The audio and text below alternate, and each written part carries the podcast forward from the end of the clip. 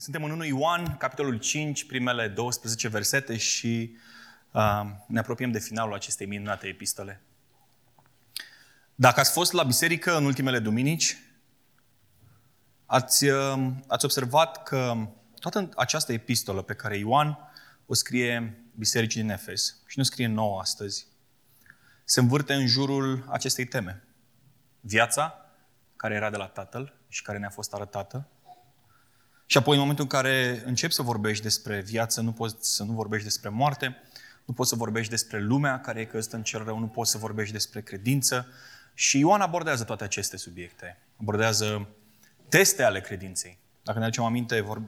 testul doctrinar, testul, testul moral, testul social, și pare că uneori Ioan se repetă. Pare că, bă, dar stai, că parcă am văzut chestia asta și duminica trecută, parcă versetul ăsta, am un sentiment de deja vu cu versetele din duminicile trecute, parcă nu face decât să se repete. Și adevărul este că asta e adevărat. Sunt lucruri la care Ioan revine în continuu, în continuu, în continuu și o face dintr-un motiv foarte, foarte clar. Datorită profunzimii mesajului, și datorită importanței mesajului. Ce face Ioan este că vrea să se asigure că publicul lui, Biserica din Efes, înțelege importanța a ceea ce scrie el. Este maxim de important pentru noi ca și creștini, era pentru cei din Efes, e pentru noi astăzi, să înțelegem ce credem, dar mai ales de ce credem ceea ce credem. Care este baza credinței noastre.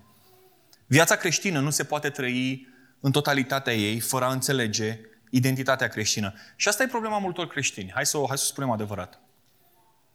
Trăiesc superficial pentru că înțeleg superficial lucrurile, pentru că nu-și dau timp să înțeleagă profunzimea naturii divine, pentru că abordează lucrurile într-un mod superficial. Pentru că abordează credința și viața în Dumnezeu într-un mod superficial. Îi auzi spunând, nu înțeleg de ce se repetă aceleași lucruri din nou și din nou la biserică. Nu înțeleg de ce liderul de grup mic stă pe capul meu că din nou, din nou, din nou aceleași, aceleași lucruri, aceleași lucruri mi le spune. Nu înțeleg de ce bat ăștia apa în piuă. Cu ghilimelele de rigoare. De ce bat ăștia apa în piuă? Pentru că sunt lucruri pe care le ignori. Sunt lucruri pe care ar, trebui să, ar fi trebuit poate să fi prins deja rădăcini în viața ta. Trăiești căliu. De aia se repetă lucrurile astea, ca să le auzi și așteptarea e ca ele să prindă rădăcini în viața ta. E sănătos pentru viața mea, și s-a spus asta de, în ultimele duminici de câteva ori, e sănătos pentru viața mea de credință să mă testez. Să-mi pun întrebări, să văd dacă, e, dacă sunt în lumină. Nu e de ajuns să cânt, vreau să fiu în lumină așa cum tu ești lumină. Vreau să strălucesc ca stelele de pe ceruri. E sănătos să te mai și întrebi dacă strălucești ca stele de pe ceruri. Și asta e o referință pentru cei care au 35 plus, da? Cine mai știe DC Talk? E nevoie să te testezi să vezi dacă ești lumină, este nevoie să te testezi, să spui întrebări să vezi dacă ești strălucitor. E nevoie să te testezi să vezi dacă ai o viață de creștin. Și hai să ne aducem aminte de câteva lucruri pe care le-am învățat în capitolele de până acum, Câteva caracteristici ale vieții de creștin. Capitolul 2 cu 29. Ce face un creștin? Trăiește drept. Oricine face dreptatea este născut din el. Capitolul 3 cu versetul 9. Ce face un creștin? Nu trăiește în păcat. Oricine este născut din Dumnezeu nu trăiește în păcat. Capitolul 4 cu versetul 7. Un creștin își iubește frații. Oricine iubește frații este născut din Dumnezeu. Pretenția credinței mele trebuie să fie împlinită și susținută de aceste lucruri capitolele 2, 3 și 4. Și în momentul în care îți testezi credința, în momentul în care începi să-ți pui întrebări cu privire la viața ta, automat se ridică o altă întrebare. Și asta e frumusețea Scripturii. Frumusețea Scripturii este că ne dă răspunsuri, însă ne forțează să punem și întrebări. Ne forțează să și gândim un pic, să, să trăim într-o tensiune. Iar întrebarea la care mă refer este, dacă sunt creștin, dacă spun că sunt creștin și um, Văd în viața mea roadele credinței mele, văd în viața mea validările vieții mele de creștin. Oare pot eu să înving lumea? Oare pot eu să trăiesc ca o oaie în mijlocul lupilor zi de zi, la facultate, la examene, la job, în familie? Oare pot eu să înving lumea care se strecoară în familia mea, în educația copiilor mei? Oare pot eu să-mi, să-mi ving spiritul lumii, spiritul străzii în relația pe care o am cu un băiat sau o fată și pe care, care vreau să mă căsătoresc? Oare pot eu să-mi ving spiritul lumii, spiritul străzii atunci când mi se oferă la serviciu posibilitatea să iau pe o scurtătură și să fac ceea ce poate nu m-am gândit că aș face? Oare cu identitatea mea de creștin pe care o am, este ea de ajuns ca să înving lumea? Pot eu să înving strada? Pentru că sunt într-un război, ăsta e un lucru evident. Este ceea ce am eu îndeajuns ca să înving strada? Dacă și voi v-ați pus întrebarea asta, înseamnă că um, suntem foarte asemănători, pentru că și eu mi-am pus o întrebare asta. Și în dimineața asta ne uităm în 1 Ioan și o să vedem dacă putem să învingem strada. Așa că înainte să deschidem scripturile, dacă le-ați deschis, e ok. Haideți să ne plecăm capetele și să ne rugăm.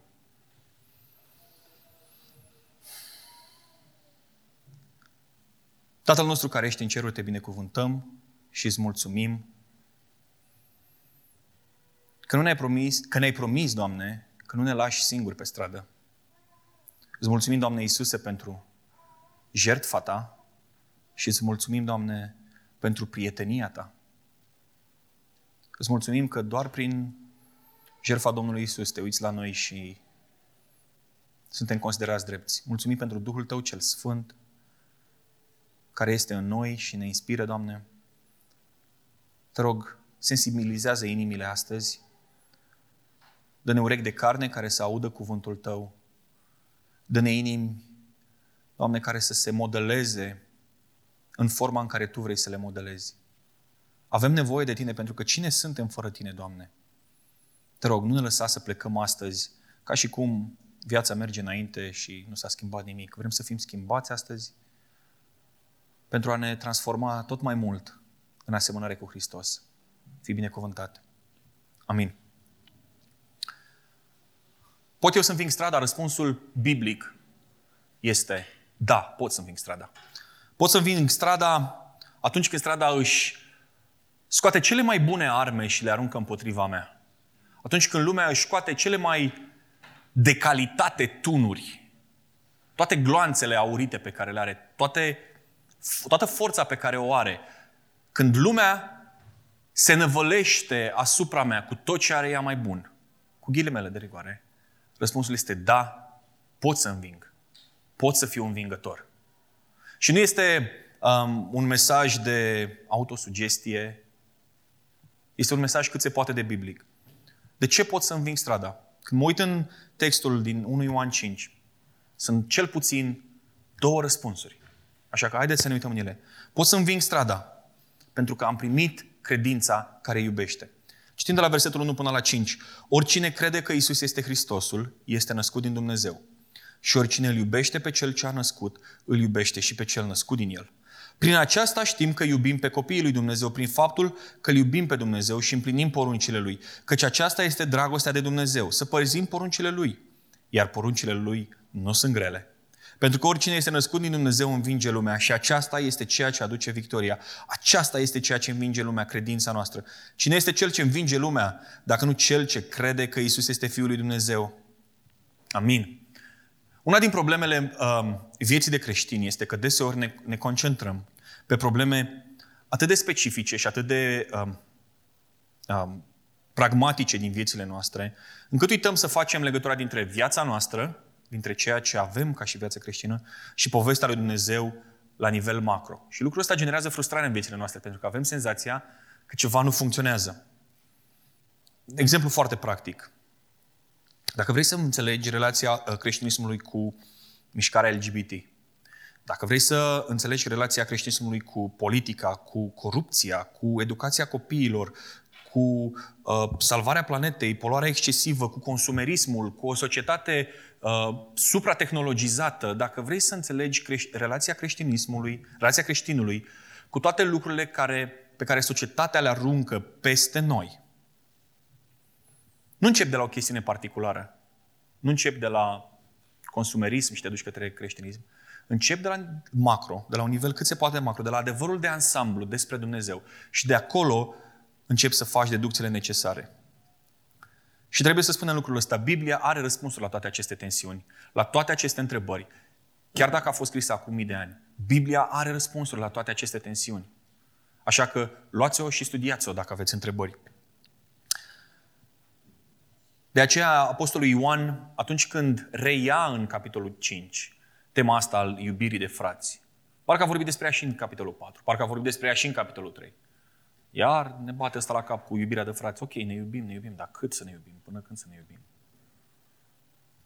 Ce face Ioan când reia acest argument este că explică de ce și în care e contextul în care există iubirea de frați. Ceea ne, ce ne face frați, ceea ce ne face frați și surori este nașterea din Dumnezeu. Nu putem să vorbim despre dragoste de frați, excluzând subiectul nașterii din nou. Pentru că nu există frați fără naștere din nou. Nu se poate vorbi despre subiectul dragostei de frați, iubirii de frați, fără a vorbi mai întâi despre subiectul nașterii din nou. Pentru că nu suntem frați dacă nu ne-am născut din nou. Nu există frați, nu există surori fără naștere din nou. Nu există creștinism fără naștere din nou. Nu există Biserica M28 fără naștere din nou. Fără ca oamenii care formează această biserică să se fi născut din nou și Dumnezeu să-i fie adus împreună, nu ar fi existat ce se întâmplă astăzi aici. Noi nu am fi fost aici fără naștere din nou. Și adevărul este exact acesta. Nu există dragoste de frați fără da- naștere din nou. A renunțat la ideea că suntem creștini datorită a ceea ce am făcut noi, sau datorită a ceea ce vom face noi, sau datorită a ceea ce avem noi, sau datorită felului în care ne simțim noi. Să renunțăm la ideea asta înseamnă să ne aliniem gândirea la învățătura Noului Testament. Pentru că nu suntem creștini, nu suntem frați, în paranteză, datorită lucrurilor pe care le facem noi. Asta spune Ioan aici. Oricine crede că Isus este Hristosul, este născut din Dumnezeu. Și dacă credem lucrul ăsta, suntem frați. Dacă credem lucrul ăsta, suntem creștini. Cum gândesc unii dintre noi? Păi gândesc în felul următor. Nu beau, nu fumez, trăiesc o viață morală, sunt un om bun, nu-mi bat soția, nu mă enervez în trafic, merg la biserică, nu duc frații mei în ispită, sunt un om bun. Deci sunt creștin. Sau egal creștin. Cum gândește Noul Testament? Dumnezeu a născut, Dumnezeu a dat, Dumnezeu a făcut să crească, Dumnezeu a făcut să rodească. De aia sunt creștin. Și dacă chestia asta nu mă face să cad cu fața la pământ și să mă înnec cu propriile lacrimi văd, și să-mi văd nevoia de Dumnezeu, atunci lucrul ăsta nu o să-mi aducă o speranță. Și ceea ce e frumos la Dumnezeu este că Dumnezeu nu, nu funcționează și nu relaționează cu noi într-o matrice nihilistă în care ne aduce în disperare și ne lasă acolo. Nu, Dumnezeu ne trece pe la disperare. Dumnezeu ne trece prin punctul în care nu mai avem niciun fel de speranță, tocmai ca să ne ducă atenția către El, căci El este singura noastră speranță. Vom trece prin groapă, vom trece prin deznădejde, vom trece prin tristețe profundă. Vom vedea viața în alb și negru, tocmai ca să vedem că Dumnezeu este Cel care ne dă culoare. Nu ca să rămânem acolo. Dumnezeu nu este nihilist. Nu ne lasă să ne necăm cu propria disperare. Și întotdeauna ne face să înțelegem că nu mai există nicio altă speranță în afară de El. Și că El este tot ceea ce avem nevoie. Și după ce face chestia asta în viața mea, după ce îmi dă acest dar al credinței, mă aduce împreună cu cei care sunt ca mine, cu cei care au aceeași identitate, cu cei care sunt născuți din Tatăl, frații mei, față de care în lume aș fi diferit. Și sunt diferit până la urma urmei. Suntem născuți în fire și suntem atât de diferiți. Fiecare din familiile noastre, fiecare la casele noastre, cu educația noastră, cu stilul nostru, cu ritmul nostru, fiecare în felul nostru. Suntem diferiți în lume. Sunteți de acord cu noi? Cu mine? Suntem diferiți. Frumusețea este că atunci când suntem născuți din Tatăl, primim o identitate comună și suntem la fel. Deși poate pe stradă nu ne-am recunoaște, aici ne recunoaștem. Și nu pentru că doar frecventăm același loc, ci pentru că, așa cum vă spuneam acum câteva duminici, vorbim aceeași limbă. Pentru că suntem născuți din același tată. Primul lucru pe care îl cred creștinii în mod practic, primul lucru care le definește lor identitatea, identitatea este că Isus este Hristosul. Ce credem noi ca și creștini despre Hristos? Exact ce spune 1 Petru, 2 cu 24. El a purtat păcatele noastre în trupul lui pe lemn, pentru ca noi, murind față de păcate, să trăim pentru dreptate. Prin rănile lui ați fost vindecați. Prin rănile lui suntem aduși împreună și prin rănile lui primim această identitate nouă. Nașterea din Dumnezeu este manifestată prin dragostea de frați. Pot să știu că îl iubesc pe Dumnezeu dacă îmi iubesc frații. Și pot să înving lumea. Putem să învingem lumea. Datorită resorturilor care ne formează, datorită mecanicii vieții noastre pe care Dumnezeu ne-a dat-o. Dragilor, dragostea lui, via, puterea, viața pe care Dumnezeu ne-a dat-o, nu înseamnă doar să păzezi niște principii, niște teorii, niște legi, um, un, o listă de bifat, de puncte în fiecare zi și nu înseamnă nici emoție și pasiune, fără niciun fel de înțelepciune, uh, senzații tari. Până la urma urmei, dragostea pe care Dumnezeu mi-a dat-o e un conglomerat din ambele. Dacă vă uitați în primele cinci versete pe care le-am citit, veți observa că viața creștină este definită de următoarele caracteristici. 1. Dragostea față de Dumnezeu. 2. Credința în Isus Hristos. 3. Dragostea față de frați. 4. Păzirea, păzirea poruncilor lui Isus Hristos. Toate aceste caracteristici ale vieții creștine se regăsesc în versetele pe care le-am citit. Și nu putem să trăim împlinind doar una din ele și pe celelalte trei să nu le împlinim pentru că ni se par că sunt prea grele. Nu putem să alegem alte trei și să ignorăm una din ele. Nu, e totul sau nimic. Apostolul Ioan vrea să ne facă să înțelegem că viața creștină e atât de importantă încât avem nevoie de toate aceste caracteristici. Nu putem jongla cu ele și să le alegem care ne plac, care nu ne plac. Și face asta pentru că uneori în, în discursul lui Ioan pare că pleacă de la dragostea de Dumnezeu și ajunge la dragostea de frați, după care pare că pleacă de la dragostea de frați și ajunge la dragostea de Dumnezeu.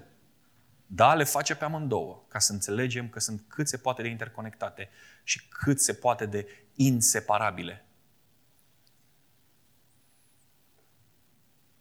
Strada vrea să, să ne facă să credem că putem să trăim la periferia creștinismului, că ne putem mulțumi cu foarte puțin, să alegem doar ce ne place, doar ce ne convine. Una, două și restul îl lăsăm pentru aia care sunt mai sfinți. Dumnezeu vrea să ne facă să înțelegem că trăim creștinismul în mijlocul lui, în fiecare zi, având parte de tot ceea ce El ne pune la dispoziție, de toată puterea Duhului Sfânt, cu așteptarea ca toate aceste caracteristici să prindă viață în viața noastră. Cum e viața de creștin pentru tine?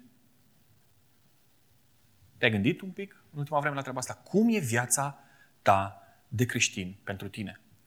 E doar o listă de chestii pe care trebuie să le bifezi și care te frustrează atunci când poate nu reușești să le bifezi? Ți se pare că viața de creștin, fii de aici, ți se pare că viața de creștin îți îngrădește libertatea? Ți se pare că viața de creștin ok, o trăiești, dar pare că, poate că tu meriți mai mult.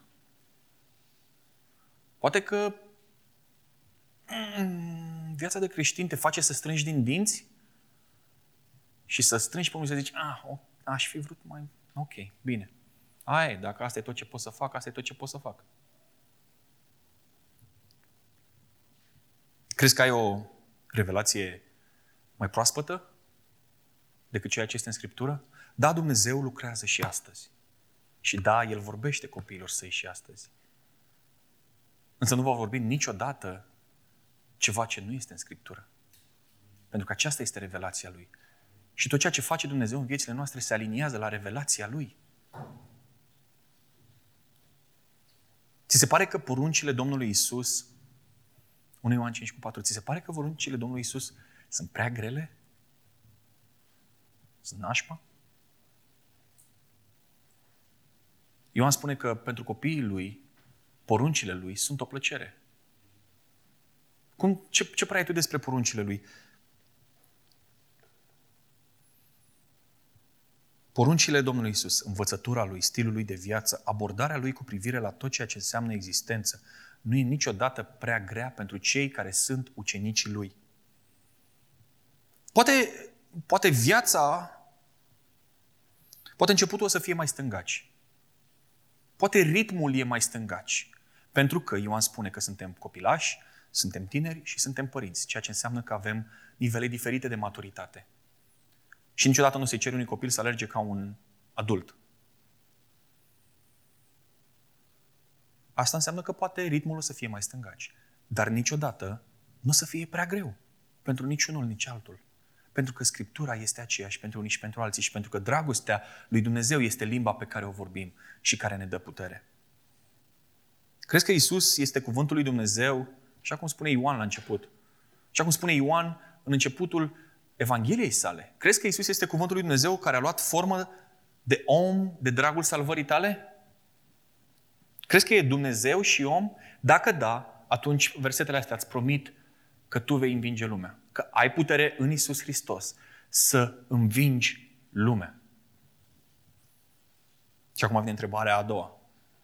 Reușești să faci asta? Reușești să învingi lumea? Pentru că sună bine în teorie. Dacă îndoiești, te duci cu practică acasă, reușești să învingi lumea?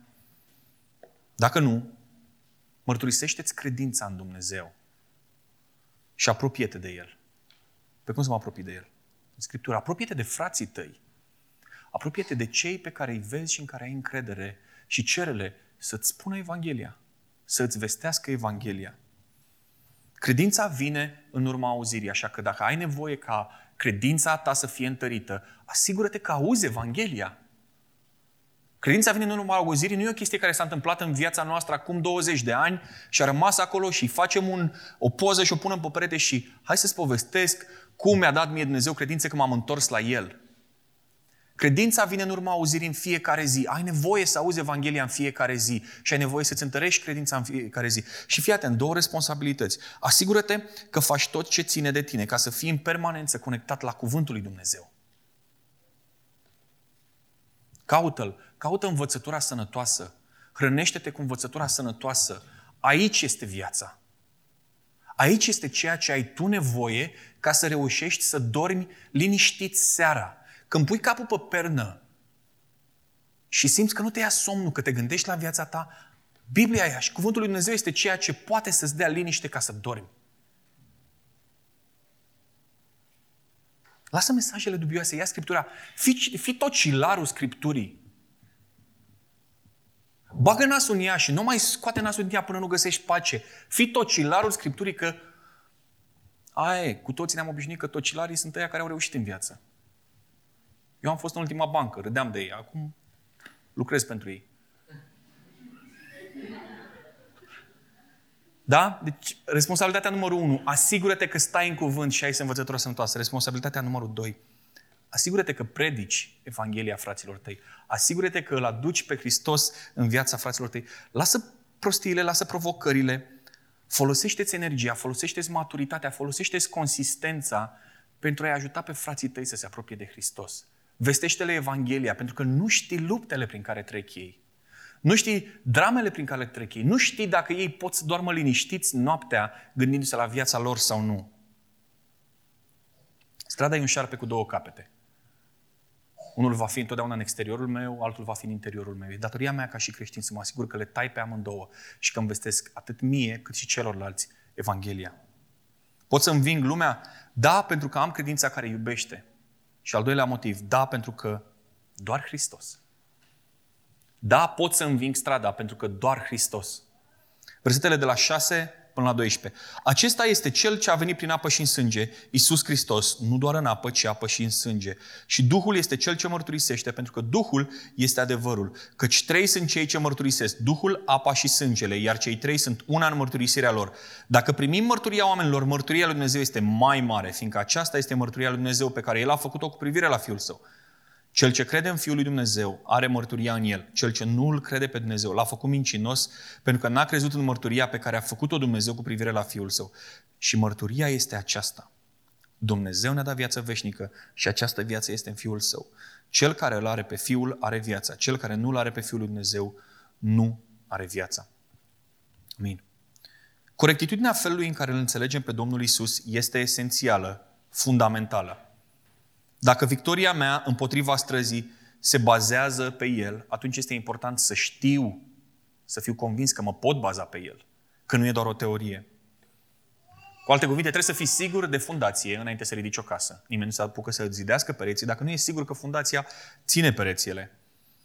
Înainte să despiși firul în patru și să finisezi, trebuie să ai niște principii clare după care să te ghidezi și la care să te raportezi. Niște adevăruri absolute. Din versetul 6 până în 12, pasajul ăsta pe care l-am citit, pe care l-am citit, Ioan se concentrează foarte tare pe doctrina persoanei Domnului Isus Hristos. Isus Hristos este esențial pentru creștinism. Fără El nu există creștinism. Fără Isus Hristos nu există creștinism. Veți spune, da, dar Dumnezeu, evreii ultraortodoxi cred în Dumnezeu. Și de aia le zice evrei ultraortodoxi și nu le zice creștini. Ceea ce face diferența între creștini și restul lumii, restul credinților și musulmanii cred în Dumnezeu. Este Isus Hristos.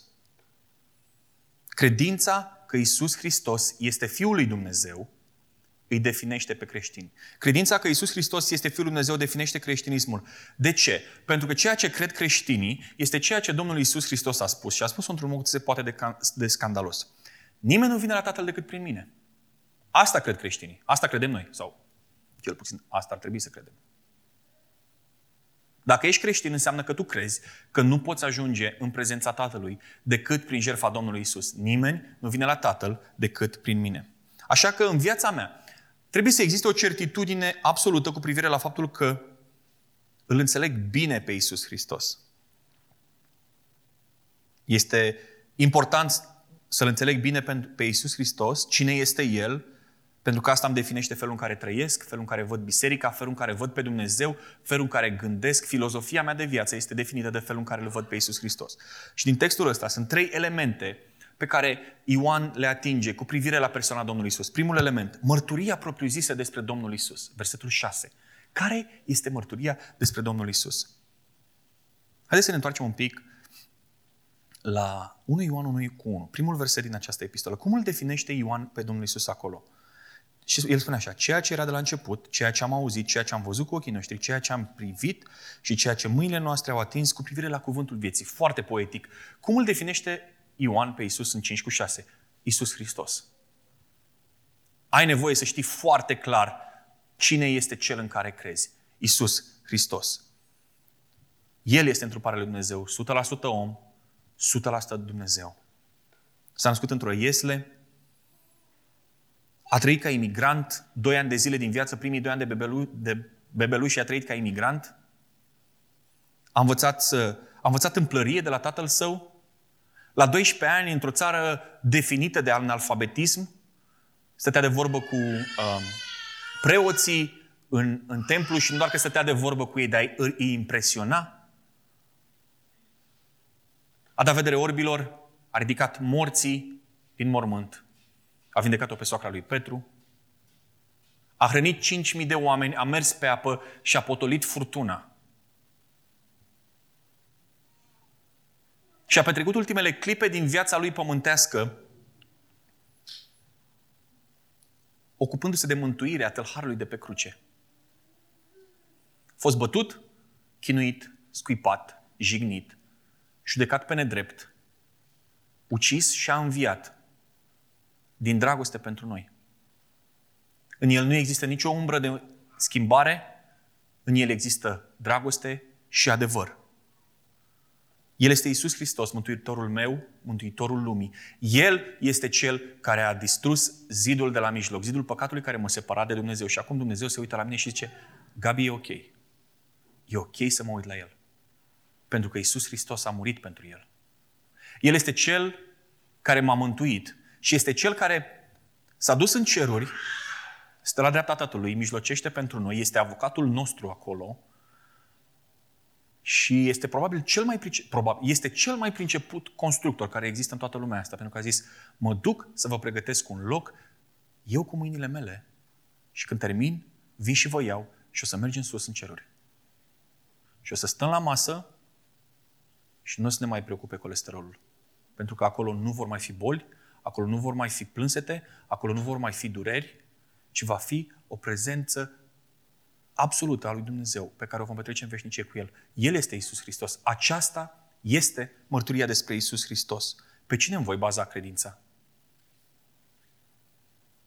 Pe cine îți vei baza tu credința dacă nu pe El?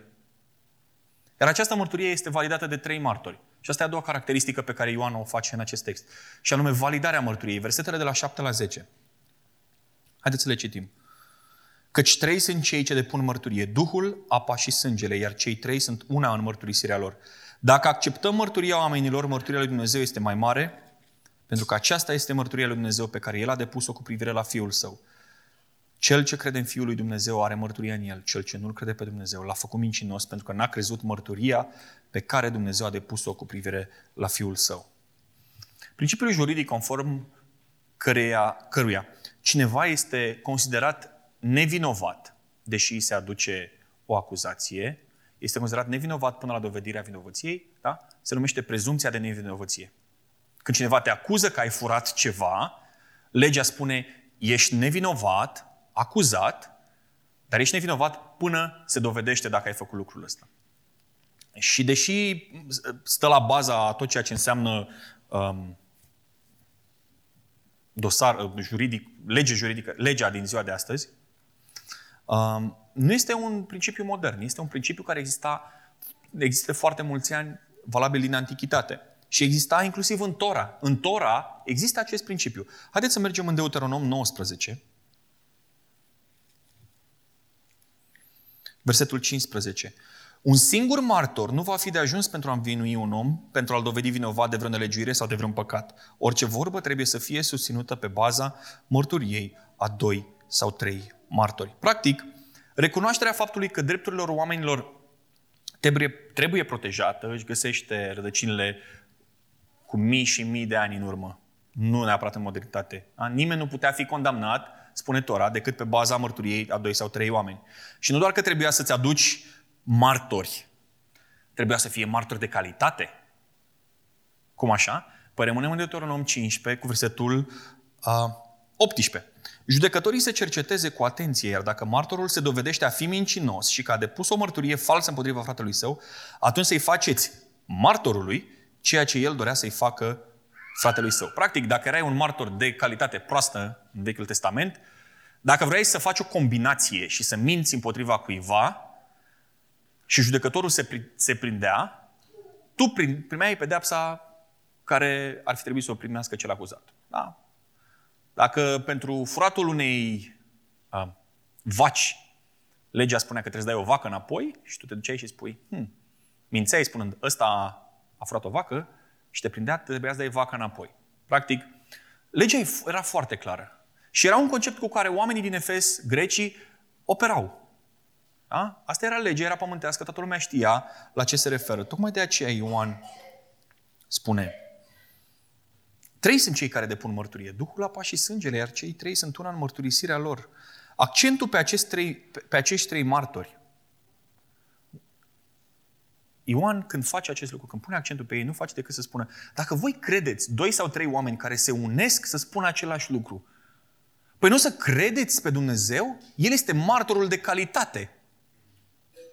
Nu doar că sunt trei lucruri care mărturisesc despre Isus Hristos că este Domnul, este Dumnezeu însuși cel care mărturisește despre Isus Hristos că e Domnul. Este cel mai de calitate martor care poate exista. Voi sunteți nebuni? Credeți oamenii care să, să unesc doi, trei să spună o prostie și nu-L credeți pe Dumnezeu?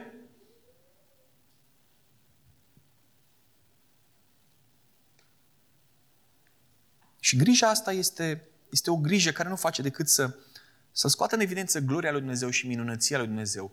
El este cel Tatăl care însuși vine și mărturisește despre Fiul Său. Suntem dispuși să acceptăm această mărturie lui Dumnezeu? Versetul 10 spune că oricine crede în Fiul are în sine această mărturie. Dacă credem în Dumnezeu, acceptăm această mărturie. Vorbeam despre mărturie, despre validarea mărturiei și acum consecințele mărturiei. Versetele 11 și 12. Și mărturia este aceasta, Dumnezeu ne-a dat viață veșnică și această viață este în Fiul Său. Cel care îl are pe Fiul are viața, cel care nu-l are pe Fiul nu are viața. E clar din orice lectură a Evangheliilor, fie și una superficială, că Domnul Isus a spus și a făcut multe lucruri care păreau de-a dreptul scandaloase celor din cultura în care a trăit. Faptul că lua masa cu păcătoși i-a jignit pe foarte mulți care nu aveau o imagine bună cu privire la depravarea lor. Matei 9, de la versetele 10 la versetul 13, de la 10 la 13, spune așa. În timp ce Iisus stătea la masă în casa lui Matei, iată că mulți colectori de taxe și păcătoși au venit să ia masa împreună cu el și cu ucenicii săi. Când au văzut, când au văzut farisei lucrul acesta, i-au întrebat pe ucenicii lui Iisus, de ce mănâncă învățătorul vostru cu colectorii de taxe și păcătoși? Iar Iisus a răspuns, nu cei sănătoși au nevoie de doctor, ci cei bolnavi. Și apoi a fost un cadru în care ceea ce spunea Domnul Isus față de sine a fost scandalos inclusiv pentru ucenici. Lor nu le-a venit să creadă. Marcu 8, de la 31 la 33, Domnul Isus a început să învețe că Fiul omului trebuie să sufere mult și să fie respins de către bătrâni, de către conducătorii preoților și de către cărturari, să fie omorât, iar după ce le trei zile să învie. Le vorbea deschis despre acesta. Petru însă l-a luat deoparte și a început să-l mustre. A fost scandalos pentru Petru ceea ce a zis Domnul Isus. I-a zis, Doamne Iisuse, hai, hai, hai, hai puțin cu Cum facem să nu mai zici de-astea? Și Domnul Iisus a uitat la el probabil și a zis, băi, și când te gândești că în momentul în care voi fi vândut, tu o să te lepezi de mine de trei ori? Poate că afirmația cea mai scandaloasă pe care Domnul Iisus a făcut-o e consemnată în Evanghelia lui Ioan, de la 14 la 16. Eu sunt calea, adevărul și viața. Nimeni nu vine la Tatăl decât prin mine. Și spun că este cea mai scandaloasă pentru că o astfel de afirmație cere supunere totală. Pentru că astfel, o astfel de afirmație nu lasă sub niciun fel, niciun fel de responsabilitate, niciun fel de putere pe umerii mei. Pentru cei care cred că bunătatea lor și neprihănirea lor e calea spre mântuire, această afirmație este scandaloasă pentru că cere loialitate și supunere completă față de Domnul Isus. E scandalos să-L auzi pe Domnul Isus spunând, eu sunt calea, adevărul și viața. Păi stai un pic, niciun păi stai un pic, eu sunt calea, adevărul și viața. Păi cum, nu rămân, cum rămâne? Nu rămâne. Eu sunt calea, adevărul și viața. Păi da, dar, niciun păi da, dar, eu sunt calea, adevărul și viața. Afirmația asta cere supunere și loialitate completă, totală, definitivă, pentru totdeauna. În pasajul de astăzi, fiți atenți, hai să ne uităm din nou la versetele astea. Ioan încheie cu o amintire minunată a ceea ce primim atunci când credem în Hristosul biblic. Cei ce l-au pe Fiul, celor care cred în numele Său, în numele Fiului Său, da? Dumnezeu le-a dat viața veșnică. Toți cei care nu l-au pe Fiul, nu au viață. Astăzi sunt mulți care cred că au viață, însă negând mărturia biblică despre Isus, dezvăluie că nu au deloc. Toți cei care primesc mărturia lui Dumnezeu consemnată în Sfânta Scriptură, toți cei care au încredere numai și numai în Isus pentru mântuirea lor, toți cei care își pun destinul în mâinile Fiului, nu vor pieri niciodată, ci vor avea viață veșnică. Ioan 3 cu 16. Și viața eternă pe care Dumnezeu ne oferă în Fiul Său nu poate fi pierdută. Romani 8, 38, 39. Eu sunt convins că nici moartea, scria Pavel, nici viața, nici îngerii, nici demonii, nici lucrurile prezente, nici cele viitoare, nici puterile, nici înălțimea, nici adâncimea, nici orice altceva din creație nu vor fi în stare să ne despartă de dragostea lui Dumnezeu care este în Hristos Isus, Domnul nostru. Nimic nu ne poate despărți de dragostea lui Dumnezeu. Nu vom avea o experiență completă a acestei vieți veșnice până nu vom ajunge în veșnicie. Cu toate acestea, Isus Hristos este al nostru astăzi, permițându-ne să trăim cu lumină în întuneric și nu doar să trăim cu lumina în întuneric, să învingem cu lumina lui întunericul. Isus Hristos și numai El este motivul pentru care avem putere să învingem spiritul străzii. Toate acele lucruri pe care le spuneam la începutul predicii, job, familie, prieteni, tensiuni, toate lucrurile astea pot fi trăite cu Isus Hristos pentru că El are putere și trăiesc din puterea Lui. De ce să cred eu în Isus Hristos? Dumnezeu spune, pentru că Isus Hristos este Mesia Mântuitorul. Și știți, știți care e partea terifiantă, partea horror? Există o parte horror a acestui lucru. de ce să-L cred pe Dumnezeu? Ai curajul să nu crezi pe Dumnezeu? Ai curajul să spui că Dumnezeu e mincinos? Nu, serios. Are cineva curajul să spună chestia asta? Dacă Dumnezeu spune, acesta este Fiul meu prea iubit în care îmi găsesc toată plăcerea de El să ascultați, are cineva curaj să zică, da, dar nu e chiar așa. Să te duci la Dumnezeu și să-i spui, Doamne, cred că minți. Cred că încerci să faci o combinație, dar nu e chiar așa cum zici tu. Să-i spui lui Dumnezeu că nu-L crezi. Să-i spui lui Dumnezeu că minte. Scenariu de film horror. Din toate punctele de vedere. Fraților, nu vreau să mă credeți pe mine pentru că sunt în fața voastră și vă spun lucrul ăsta. Faptul că vă da, vă, v-am spus eu că avem victorie împotriva străzii, pentru că avem dragostea lui Dumnezeu și pentru că îl avem pe Hristos, nu o luați doar pentru că v-am spus-o eu. Fiți atenți ce vă rog. Mergeți acasă. Luați prânzul. Sau mergeți în oraș și luați prânzul cu prietenii. Mergeți după aia acasă. Poate dormiți duminică după amiaza. E un moment bun să dormim. Mulți o facem și eu o fac. Nu e păcat să ne mințim că nu dormim duminică după amiază. Da? Serios, fiți atenți. Mergeți acasă, mâncați, luați prânzul. Și apoi, după ce vă treziți pe seară, în loc să ieșiți în oraș sau în loc să vă întâlniți cu prietenii, chideți ușa, opriți internetul, luați Biblia și nu o lăsați din mână până nu vă convingeți singuri, voi cu inima voastră, că Isus Hristos este Domnul și doar în El avem putere să trăim. Nu o luați mestecată, fiți ca, fiți ca cei din Berea, luați Biblia și nu închideți până nu sunteți voi convinși că Isus Hristos este puterea de care aveți nevoie ca să învingeți strada. Faceți-o cu un spirit curios și smerit. Rugați-vă, Doamne, vreau să înțeleg de ce Isus Hristos este tot ceea ce am eu nevoie. Și Duhul Sfânt vă va răspunde la rugăciunea asta. Pentru că El este credincios revelației pe care Dumnezeu a dat-o odată și pentru totdeauna. Isus Hristos, Cel care este prezentat în cartea asta, este tot ceea ce am eu nevoie, tot ce are biserica nevoie pentru o victorie împotriva străzii. Pentru că El a murit ca noi să nu mai murim. Pentru că El a murit ca noi să fim transformați de la viață. Pentru că El a murit ca Dumnezeu să se uite la noi și să zică ei sunt copiii mei, pentru care a murit copilul meu. Și doar așa sunt ei copiii mei, pentru că au acceptat moartea fiului meu.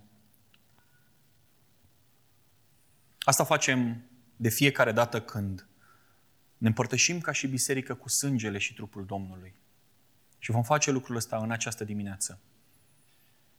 Asta facem. Ne amintim că Isus Hristos, moartea, suferințele, suferințele, moartea și învierea Lui, este tot ceea ce noi avem nevoie pentru o viață bogată, o viață vie. Vreți să ne rugăm? Haideți să ne rugăm. Haideți să ne plecăm capetele.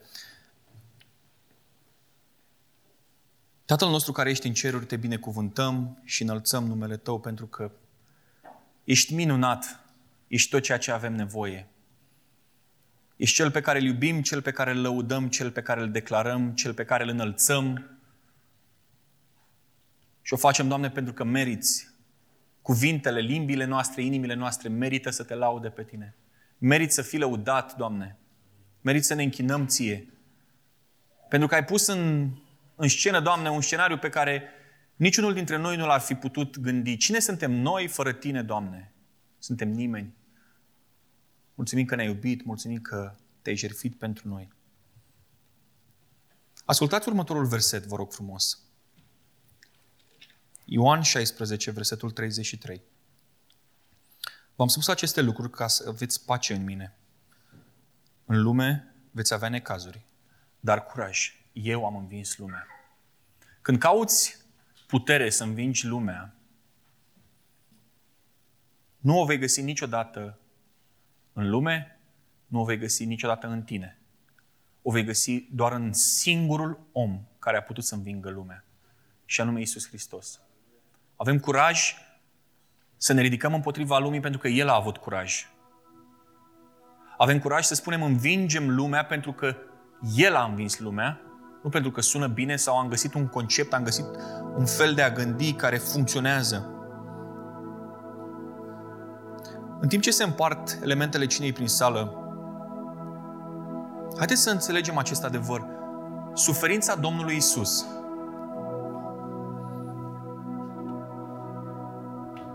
Suferința Domnului Isus este mijlocul prin care învingem lumea. El a suferit pentru ca noi să fim victorioși. Domnul Isus a știut cu cine este de vorbă când le-a zis ucenicilor să faceți lucrul ăsta în amintirea mea. Acesta este trupul meu care se frânge pentru voi, acesta este sângele meu care se varsă pentru voi. Să faceți lucrul ăsta în, în amintirea mea. Să vă amintiți de fiecare dată când vă întâlniți că eu sunt tot ceea ce aveți nevoie și că eu sunt tot ceea ce vă va da vouă victorie. Să vă amintiți că sângele, să vă amintiți că trupul meu, frânt, bătut, chinuit, schingiuit pentru voi, e tot ceea ce voi aveți nevoie. În nimic altceva nu există victorie. Biserica are nevoie să-și amintească în fiecare zi doar de Hristos. Vom lua cina în această dimineață, în timpul cântecului. Și o vom lua fiecare în ritmul propriu. După ce ne uităm în viețile noastre, după ce ne rugăm. Și mă rog ca Dumnezeu să ne dea putere ca Evanghelia pe care spunem că o credem, să o credem și să știm de ce o credem. Evanghelia pe care spunem că o credem, să o vestim prin viața noastră, dar și prin declarațiile noastre, prietenilor noștri, familiei noastre, colegilor noștri. Pentru că Evanghelia este tot ceea ce avem nevoie. Amin.